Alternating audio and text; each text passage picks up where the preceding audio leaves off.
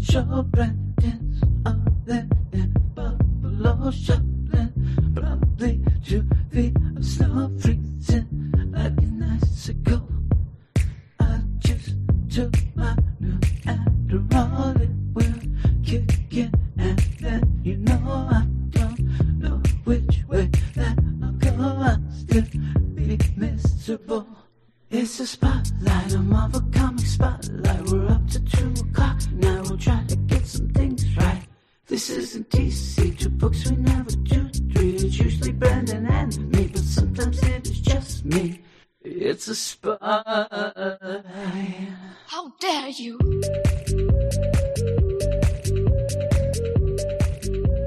everybody, and welcome to the Weird Science Marvel Comics Podcast, episode 172, where I am going to be doing a spotlight and finishing up the Born Again story that is Frank Miller's Daredevil deal. And when we go into this, it's one of those things. If you listen to last episode that I talked about Daredevil, boy, that was one of the best issues I've ever read. And Daredevil number 230 one of the best comics I've ever read. So going into 231, could it possibly live up to that 230? Not really, but we'll see why I say that in a minute.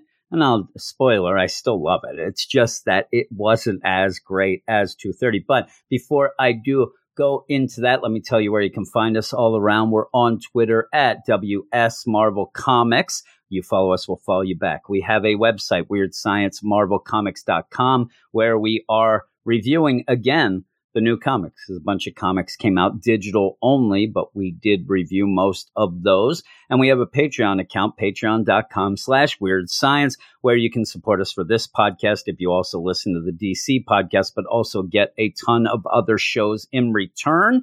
And one of the big shows that we do every Wednesday, me and Brandon get together and do a Marvel Comics Patreon only spotlight. We had been doing classic issues, or as I like to call them, classiques but we had new comics this past week. So we're starting to put the new comics on the poll that the bad butts of the Fresh Start crew, beep, boop, end up being able to pick those. And they did. And we ended up this past spotlight being Ant Man number four, a book that I really like. And I think a lot more people should read it. And Star Wars Dr. Aphra number one, a book that I was not very familiar with but this number one got me on board. So there's some positivity right there. Some other things that we do. I do a lot of other shows and things and a lot of Marvel shows. And one thing that I did of note the past day or two is the Marvel Comics event podcast, where I talked about the Galactus trilogy, the 1966 story in the Fantastic Four. And I really enjoyed that as well. But let's get to the matter at hand. We're going to finish up the Born Again story. It's Daredevil number 231, an issue that came out, or at least published date June 1986, an issue that is titled Saved. And it's written by Frank Miller, pencils and inks by David Mazzucchelli, colors by Max Scheele, and letters by Joe Rosen.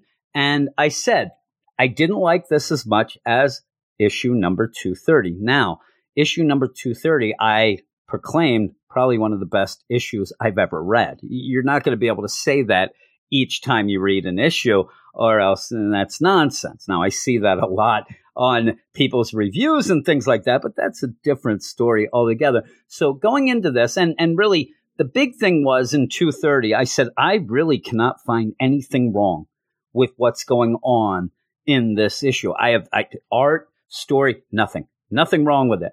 This issue, I have two things that kind of bother me that don't really play out as well as I think they should. So that's why I am a little bit lower than a perfect score on this one. You have a cover that shows Daredevil dressed as Daredevil hitting Matt with a baton. And this is the homeless type Matt here. And when we ended up the last issue near the end, we saw that Kingpin and really Felix, my man, goes to Melvin Potter, who makes the costumes for the superheroes, and saying, We need you to make a Daredevil costume. We're going to find out why that is, and that's what's going on on that pretty cool cover. Well, we start off the issue with a dual setup here. You end up having Matt Murdock in Fogwell's gym hitting the heavy bag until he ends up knocking it off the chain. It's off the chain, like the kids say. It's very reminiscent of if you've watched the Marvel movies, Captain America did the same thing in that, but this is more of a, oh my God, look at Matt. He's ready to go. Anybody who went through all of the crap that he did going into this, and I'm talking just the physical abuse, is now able to punch a heavy bag and knock it off the chain. You know he's ready to go. So that is a really good setup so that throughout this issue, you're not going to sit there, wait a second, I thought that his ribs still hurt her. Wait a second, he had this. Bro. No, you get that right out of the way. And it's almost Frank Miller saying, okay, everybody, look, Matt's fine. Let's go. And in the meantime, though, there is a board of directors, a financial meeting that Kingpin's having, and he pretty much says, Hey, everybody, crime's up, profits up, everything's great. All right, you're dismissed. Go on, ha- have a nice time. Well, you end up having a Mr. Switzer who must have gotten the short straw here because he's a guy that after all this meeting, he must have been nervous this whole time because he has to get up and say, uh, yeah, uh, Mr. Fisk, we, we have an issue here. People are talking and we see that there's, you know, things going on, but we think you're the greatest. I mean, we don't think anything wrong of you. We're just wondering because while a vendetta is fine and dandy, we've noticed that a lot of personnel and money has been allocated for a Matt Murdock? Like, what's going on? Why so much attention? Why so much money and personnel going towards this Matt Murdock? Because, eh, you know, I don't have a problem with it myself, but boy, people are talking, and I, I just want to know what's going on. And pretty much Wesley, as this is going on, Wesley's writing out a check and ends up putting it on the table. And Kingpin says, all right, uh, Mr. Switzer, this check is pretty much buying you out of your stock in the company. It's the fair market value as well. You take this check and you get the heck out of my sight right now or your family dies. And I really thought, boy, that, that is pretty harsh, but not as harsh as I thought it was going to be. I, I, actually thought that old Mr. Switzer w- was going to be dead eh, right there and then.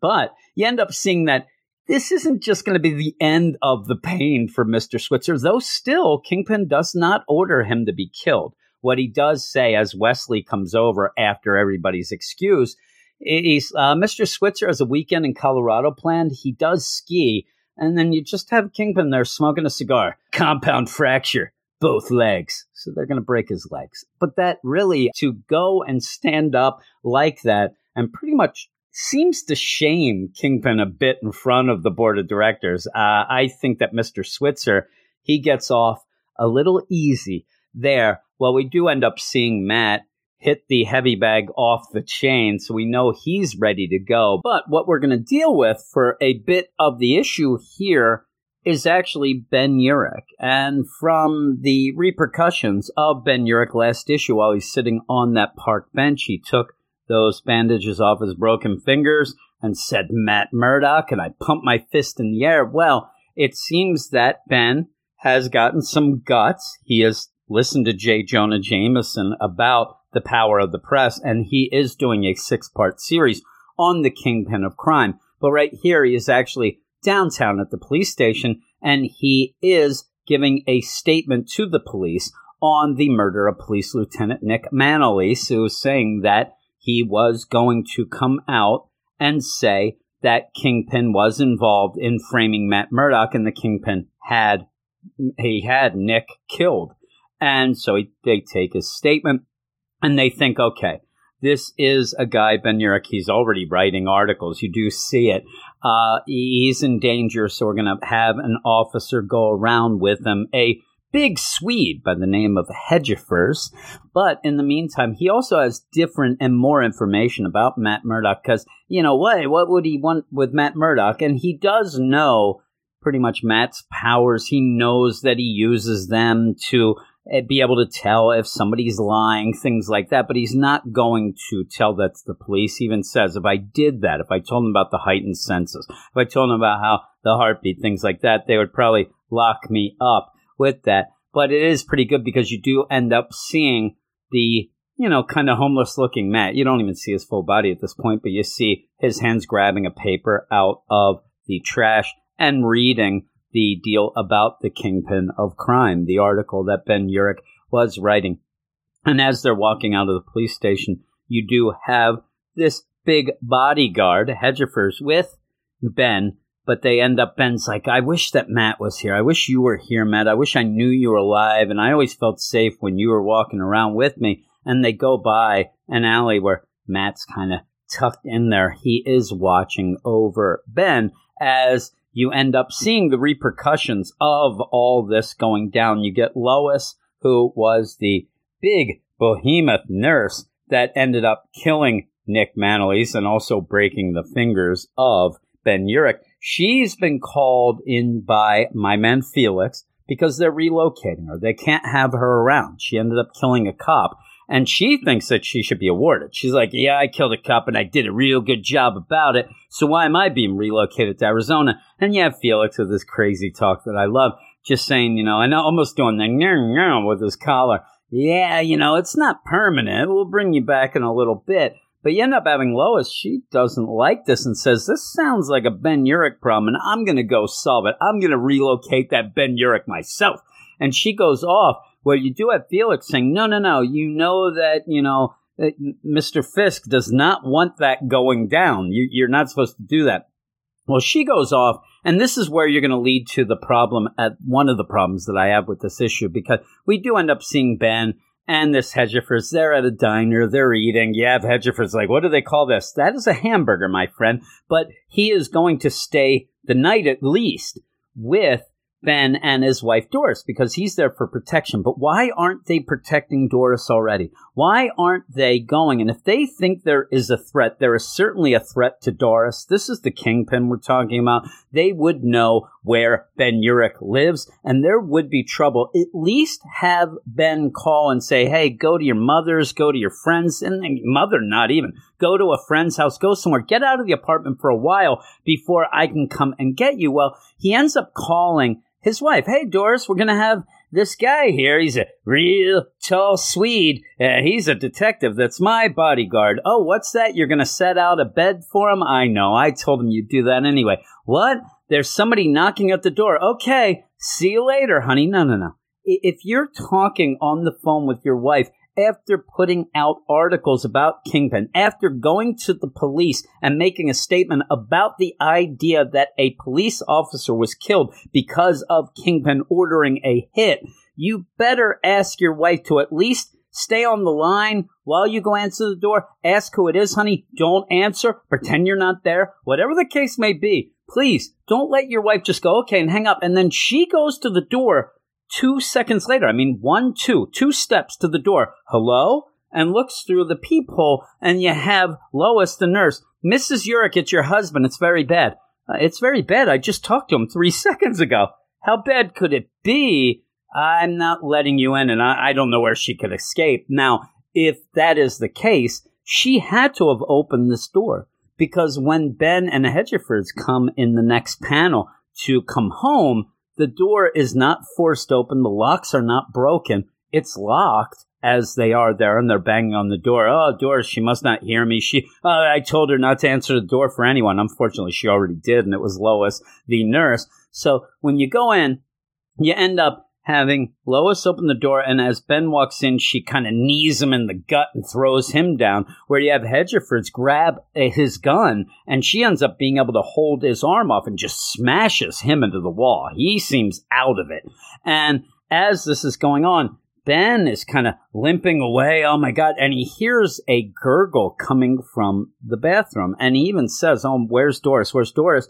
You know, you're expecting her to already be dead. Now, what Lois has done is set up what would have looked like Doris committing suicide. This is not going to be her just killing someone. It can't look like anything that was connected with anybody else but a woman committing suicide, which is awful. And she's hanging from the roof where you have Ben trying to loosen this knot of what is hanging her to the roof, and he can't do it. It's too tight. Now, in the meantime, you would wonder why isn't Lois, the nurse, coming in and grabbing Ben and stopping him from this and maybe killing him, whatnot? Because it did look like Hedgerford was, he should be knocked out. Well, we see that somebody else has entered, and it is Matt. Matt did follow them. We saw that he was looking, he was at the diner, and then when they left, he must have followed them home because he's afraid. He read that article that was in the trash that, okay, Ben is doing something about the kingpin. That's going to be dangerous for him and his family.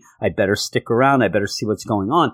And you do see before, you know, anything else, you just see his arm come and punch this Lois, but you recognize the puffy jacket and the red gloves. So you're like, all right, as Ben Urich is struggling to get his wife down, he ends up getting a straight razor uh, that he uses to shave his face and he ends up being able to cut it down.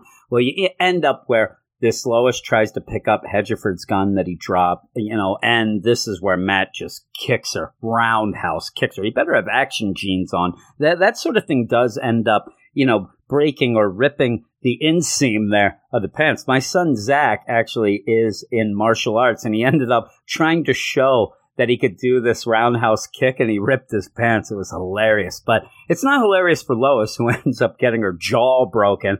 And then when Ben finally comes out, and Ben's like, "Oh my god, in my own home, right? My own home. I can't believe it. In my own home." He does come out and he sees Hedgerford's knocked out, but then he also sees this Lois who has a broken jaw, which he, he can tell, I guess, even though she's face down in the carpet, but also is got the handcuffs on her, and he realizes, Matt, you're alive. He says it sinks in, Matt, you're alive. The phone rings then, and you end up having Melvin Potter on the other side of the telephone conversation. And he has been reading Ben Urich's articles on Kingpin, and he wants somebody to help him. He needs somebody to give him advice. He needs somebody to give him some direction, but also maybe I can get this Ben Urich. He seems to be standing up for things. And I like this idea where when Ben ends up deciding, I'm going to have to do something about this, I'm going to have to write these articles, whether or not, you know, I may get my fingers broken or now my his wife almost gets killed.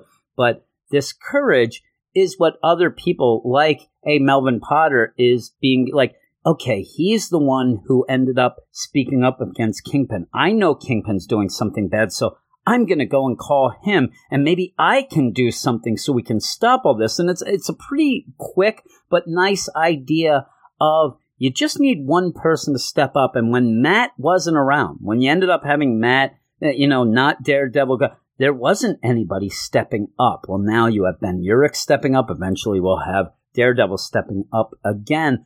But unfortunately, Ben, he's too frazzled with all this stuff going on. Also, he might start at this point thinking, well, maybe I should lay low a little. My wife almost just got killed. I got, yeah. And he's like, you know, I, I have something about the kingpin I need to talk to you tonight about. And he's like, no, no, no.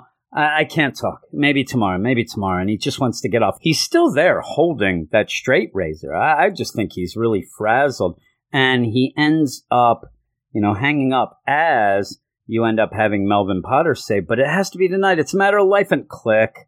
But you do see that Matt didn't leave the apartment. He's still listening in. He's still listening, and we would know that he can also hear the other side. So he hears that Melvin Potter has an issue with Daredevil. He also knows Melvin Potter. So he has to realize, okay, this has to do something with a costume. Let's go see what's going on. And he does go off to Melvin Potter's shop. Now, in the meantime, you do see Kingpin is going around and trying to find the craziest guy he can find for the plan that he's going to put in motion. The plan is to get a serial killer to dress up as Daredevil and go and kill Daredevil and Matt Murdock's best friend and former partner, Foggy Nelson. He is going to have this guy, and he ends up, they end up getting a guy out of a mental hospital that is a convicted serial killer who kills families. He uses knives, and the doctor is the worst. He's like, yeah, you know, he, he uses knives, but I'm sure you can figure out a way to make him use a club. I'm sure that'll happen. All right. And they do arrange for him to be released, and so that Kingpin can end up using him in this plan again to kill Foggy, but also set up that, Daredevil is a serial killer guy. He's going to kill people. So it is going to pretty much end Daredevil. But the big plan for Kingpin is this will bring Matt out of the woodwork. This will cause Matt to have to come back out. And then Kingpin can eventually, you know, now I can kill him for good. And he won't be able to get away from that at all. Well, you end up going to Melvin Potter's shop where he's talking to his ex wife and social worker, Betsy Beatty, who ended up getting him out of trouble when he was Gladiator. This is what ends up, you know, getting him into this let's make the costume business deal. And so he's trying to get any sort of advice. What should I do? Should I make this costume? Hey, uh, Betsy, I just called you. And he's like, no, no, no, I, I don't need any of your therapy stuff. I, I just need your advice. I need somebody to tell me what to do. This is a guy who's scared. He wants to not do this for Kingpin. It seems as he just needs somebody to say, yeah, don't do it. And then he won't. He'll make the stand. But in the meantime, Matt shows up and Matt does not tell him no. Matt says, make it. Make the costume. No one will be hurt. And he says this to Melvin, who recognizes the voice as Daredevil and says, pleasure to hear your voice, Daredevil. And this is now when you end up having Ben Urich see Lois the nurse. Okay, I know you're alive now, Matt. I know Daredevil's back. You now have Melvin Potter, who make the costume, Melvin. Nobody will be hurt. Good to hear your voice, Daredevil. People are starting to find out Daredevil's back, and it's putting them at ease. It's actually helping them. He's already helping these people, even with a Melvin, to get it off his chest, get it out of his conscience that he's going to be doing something bad for Kingpin. But now Daredevil was there to tell him it's okay. I'll make sure that everything's fine.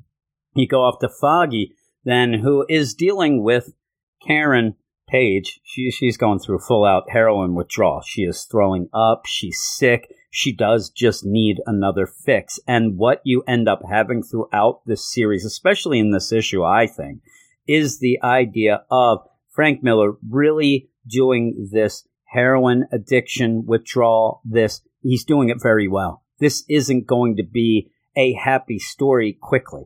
It's not going to be, hey, Karen, you get off the smack. Oh man, Foggy, I feel better already. No, she is dealing with withdrawal here. And what most people in withdrawal want to do is get another fix. She is only in withdrawal right now because she's in Foggy's apartment and Foggy would not have the smack. If she was out and about, and she thought she could leave without getting killed, she'd be going and buying heroin or at least trying to get heroin from somebody. She is not willingly in withdrawal. She is in withdrawal just because she can't get it. Uh, she's trying to tell Foggy, you got to be careful. You know this. She's cold. She's throwing up. Foggy's trying to help her, but really, he doesn't know what's going on. He is not somebody who's been around a heroin addict in withdrawal, but he's trying his best. He's being nice enough. Well, Karen goes off and she looks like hell. He looks out the window and there's Paulo. Paulo is across the street in the doorway and he sees her looking down. He's just smiling there in a trench coat and a hat. He looks like an obese piece of crack Dick Tracy, is what he looks like. That's what he looks like. Really, what I'm saying. Dick Tracy, right? And she's like, oh my God, it's Paulo. He's going to kill us. Oh my God, he's going to kill us. Oh, geez. And then you end up, Foggy's like, I'm going to call the police. I'll, I'll figure out what's going on. But what then happens, you go through a bunch of scenes. You do see the serial killer that is driving around with our man Felix, and Felix is giving him the instructions. All right, you put on this costume, you get this, you know, club, I'll tell you what's going on, but you have to follow the instructions. You have to listen closely and follow the instructions. Matt is actually riding on the hood of the car. He hears this. He's got to get off to Foggy's apartment while you end up having the police show up and end up saying to Paulo, all right, raise your hands. I want to see your hands. Now, Paulo, we know he's like Mr. Shotgun. And his name is Paulo Scorsese, which kind of made me laugh. But he ends up pulling out the shotgun. I mean, this shotgun is just in that trench coat. He just pulls it out and kills two police officers. He kills them. They're dead.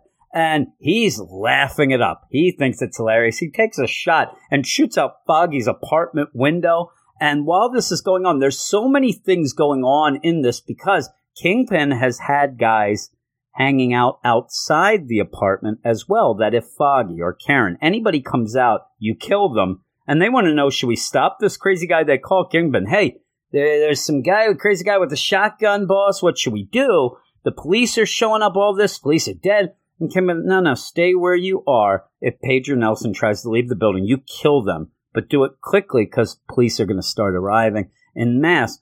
But this actually is good to Kingpin. He's actually thinking to himself, well, this is the thing. I needed an audience. I needed people around when this faux daredevil, crazy daredevil showed up and killed Foggy.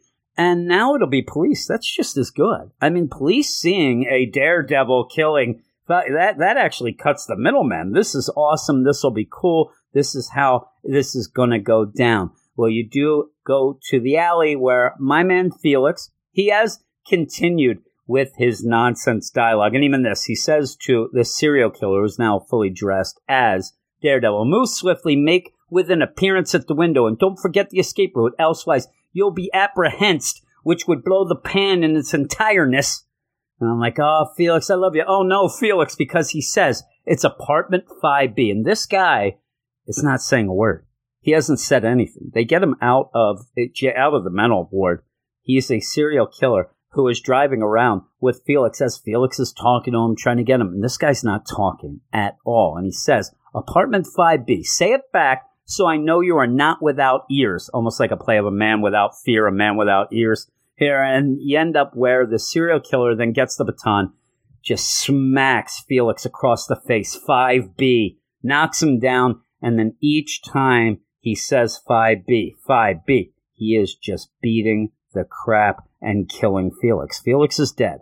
My man Felix is gone. He's done.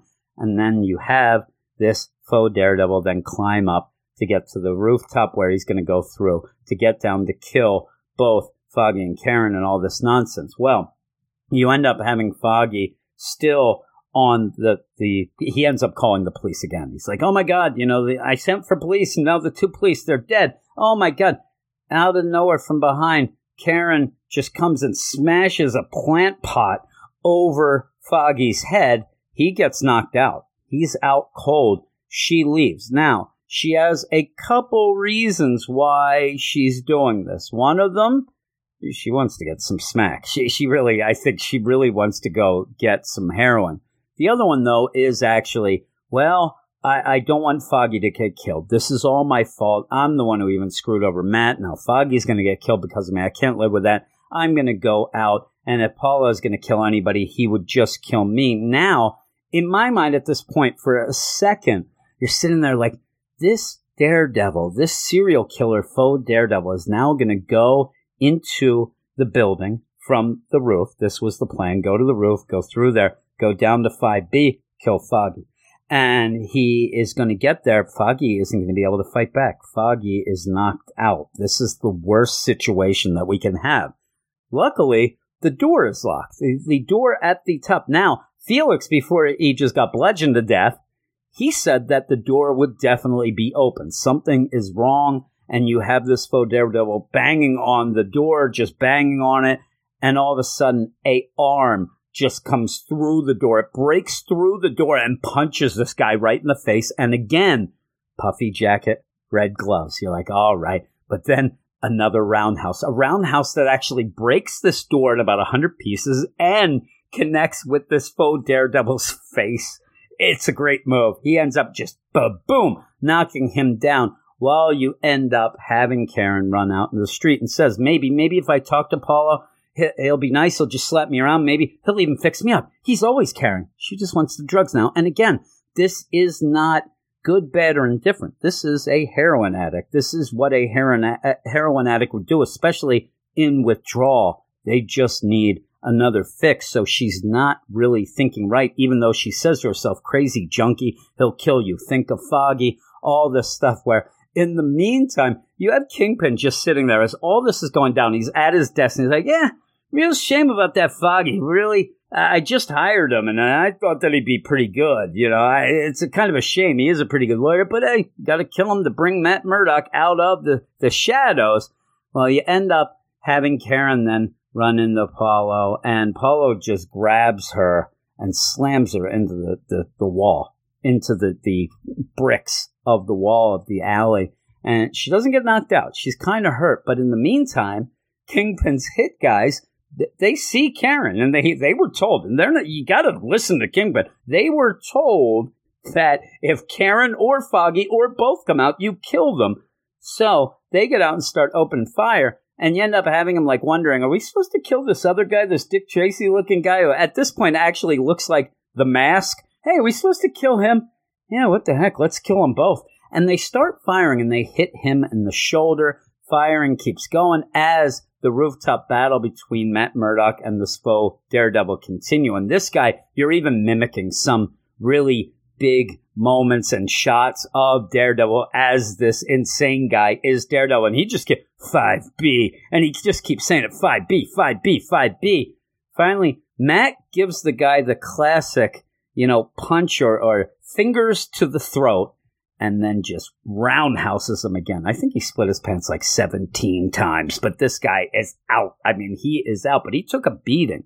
Well, we go back to the gunfight between Kingpin's hit guys and Karen and Paulo. The thing that this is the next thing that is that does bother me by the end, it's actually that the Kingpin hit guys definitely hit Paulo in the chest. They definitely shoot Paulo in the chest. You see it right on the panel when he gets hit. Then he's laying on the ground and you can see the blood pulling out of his chest onto his shirt. And again, in a very realistic, a really awful scene, but a realistic scene where you do have hitmen coming to shoot Karen. Paulo seems like he should be dying right now. He's saying, okay, get my gun, kill them. Come on, Karen, you know, protect us she starts rooting through his, his coat for drugs. Th- these hitmen are coming at her, and she, all she wants is a needle, which she finds. And she thinks to herself, I'm going to be dead anyway. At least I can go out and join that last high. And she's going to give herself a, you know, some heroin. She's going to mainline. She's trying, she's fumbling a little. She's scared. She's nervous. She can't find a vein right away. Well, you do end up having, while this is going on, Paulo is laying there and is like, you piece of crap. I mean, really, you're going to steal from me now? And he does get the gun then, and he's going to shoot Karen.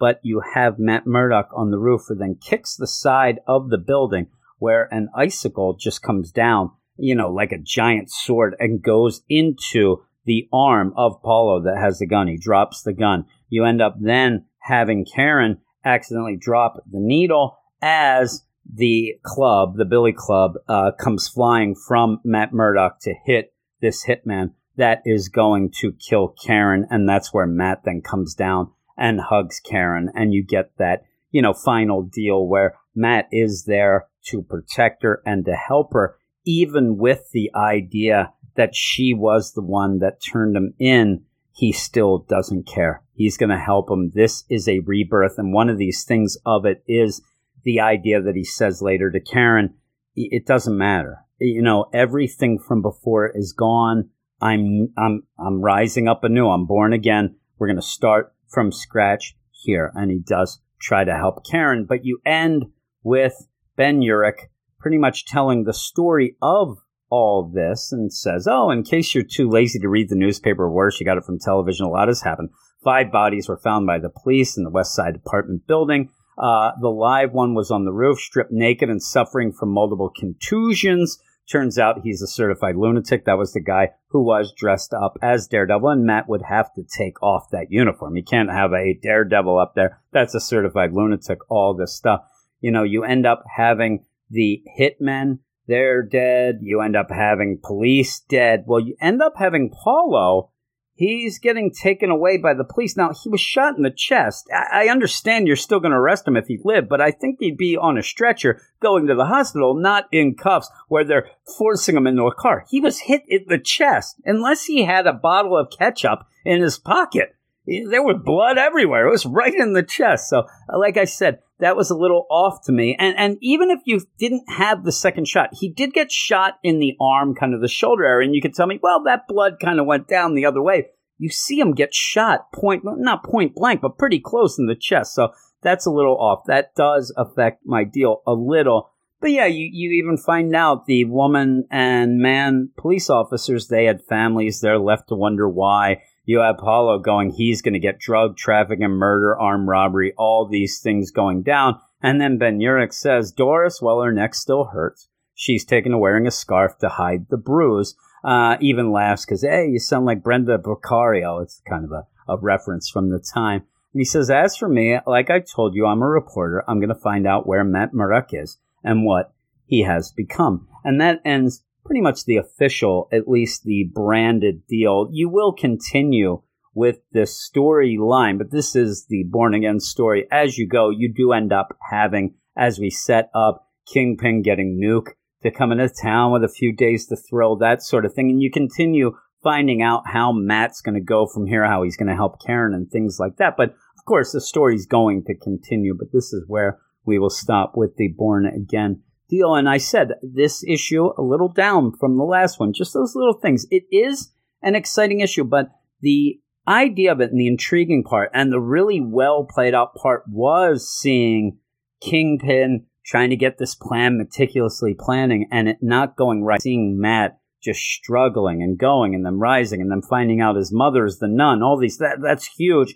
This one is just you know right at you. We're going to end this, and it's done well. But those two little things did throw me off a little. But still, it's still a nine point three to me. Nine point three out of ten, and it's still great. It really is. I, I really like the whole story. The whole story is awesome. One of the best, you know, story arcs that I've read in maybe ever because it is that good. And I suggest if you do even have a passing interest, not even in Daredevil, in a gritty, you know, down the earth in a kind of bad way at times story that doesn't feel necessarily fully like a superhero story, uh, really go and read this. And I think you'll love it. And I do see some of the things, some of the things that Chip Zdarsky is playing with in his current run trying to get that feel, trying to get some of this feel. And he has been doing it pretty well. I will tell you, he has been doing a really good job of it. That's why I ended up in a weird backdoor way of coming into this through the Chip Zdarsky Daredevil because I didn't really have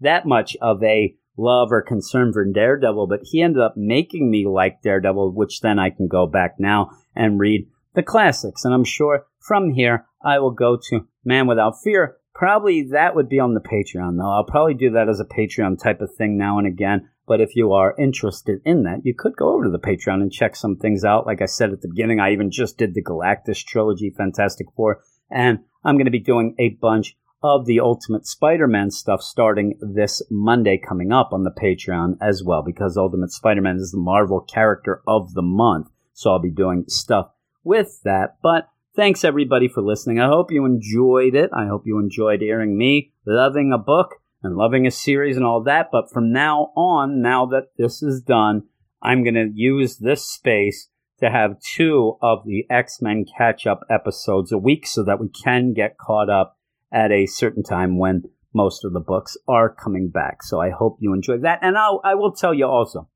if some of the books start coming out and there's a lot of books and Brandon doesn't want to read it and things like that, I may then go and say, hey, you know, this episode I'm going to deal with three of the new books as well or something like that. But we'll figure it out. We'll figure things out as we go. I just like putting a bunch of episodes out there and get certain people angry at me. That's fun, right? So thanks everybody. I hope you enjoyed it and I will talk to you soon.